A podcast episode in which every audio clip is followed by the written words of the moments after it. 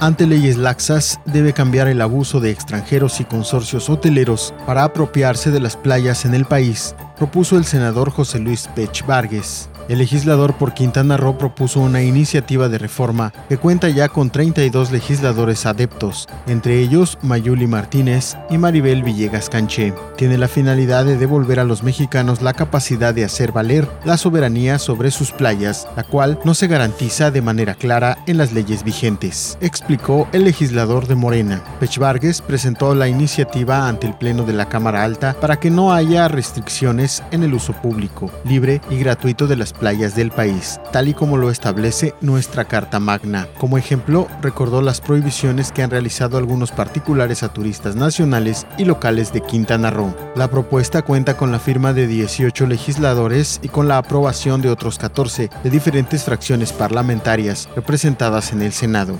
incluidas la panista Mayuli Martínez y la también morenista Villegas Canché, representantes quintanarroenses en esa Cámara Legislativa. La propuesta de Pech Vargas contempla modificar el marco normativo vigente para que la definición de playas marítimas tenga un parámetro más amplio. Se propone añadir una faja de 10 metros medidos a partir de la pleamar hacia tierra adentro, con el fin de garantizar el uso público, libre y gratuito como prioridad por encima de otros intereses.